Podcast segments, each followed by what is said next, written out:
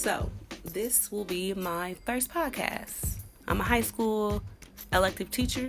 My name is Mrs. Brown G. I typically teach media arts, but now that we're all teaching from home, I'm also teaching a course called Penning the Pandemic, which is allowing my students a way to uh, vocalize how they've been dealing with the pandemic through social media, through blogs, and right now we're doing it through podcasts. So, my first episode will be my own example to share with my students on how to create their podcast.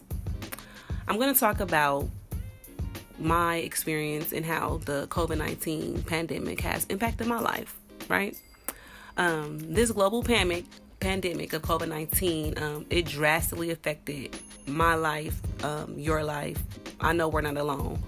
We have all had to adjust to masks, celebrating birthdays, and um, car parades, burying our loved ones with no funerals, canceling our scheduled trips out of the country. I mean, we were working out having them body goals on 10 because we was leaving the country. That was all shut down. Weddings were postponed. Don't have an itchy throat.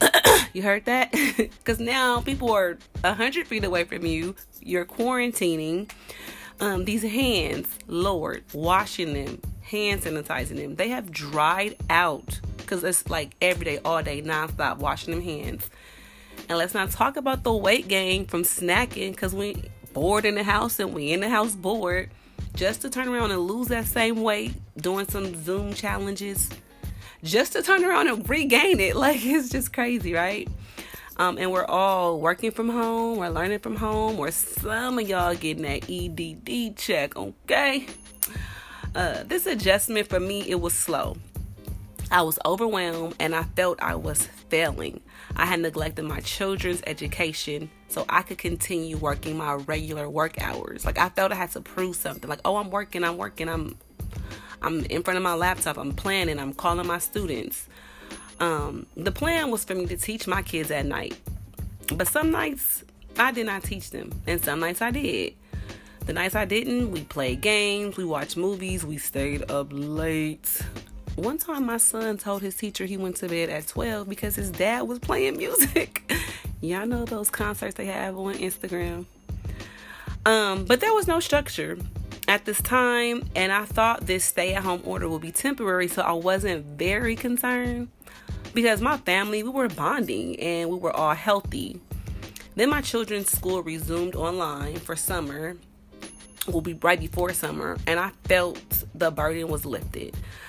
So one of my other one of my children's teachers, um, she was dropping the ball, uh, and I was furious because I knew the sacrifices I had made to keep my high school students on track with their education. Um, but by the time summer school did start for my kids, uh, I was ready. I was ready, uh, balancing work at home. I had scheduled, scheduled, scheduled. Creating a schedule saved my sanity. I gained back my confidence as a wife, a mother, and a teacher. Socially, whew, we have never knew how long we was going to have to stay in these houses, okay?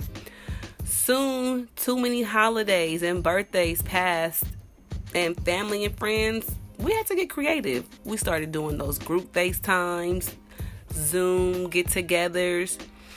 Instagram became the social hangout my mother wasn't even on Facebook, and I had to download Instagram for her for the Verzuz, right? We had those live concerts, DJs playing a set in their home, and those music artists battling out their best hits for two hours in Verzuz with hundreds of thousands of spectators all commenting in the comments, celebrities and all. Like I felt like I was in the club kicking it with Tamar. That's my girl. Um, after weeks of not getting dressed, I started getting dressed up every Friday for my IG socializing. I told my kids they were going to the club with their parents, and we partied the night away. I even played bingo on Facebook where I won donations, and that was entertaining too. As more time went on, I needed some outlet for self care. I started getting cabin fever. Um, I started back working out in Zoom workout clubs, and I even won third place in one of those monthly body transformation challenges. I started jog- jogging at parks, still practicing my social distancing, but I'm not gonna lie, I cannot run with a mask because I cannot breathe. So I was just running away from people. um, I hit my goals of one mile in nine minutes, woo woo, and then my goal of three miles up and down hills. Um, during this time, my spiritual connection grew too. I began meditating. I started a spiritual journal. I rejoined a women's group who share life lessons through Bible teachings and just really heard God more clearly.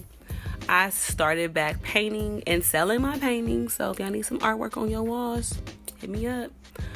My most recent outlet I bought all the supplies for gel and mani- gel manicures and pedicures, the rhinestones and all. And then I went and bought the tips and acrylic powder. I am really out here doing my nails, y'all.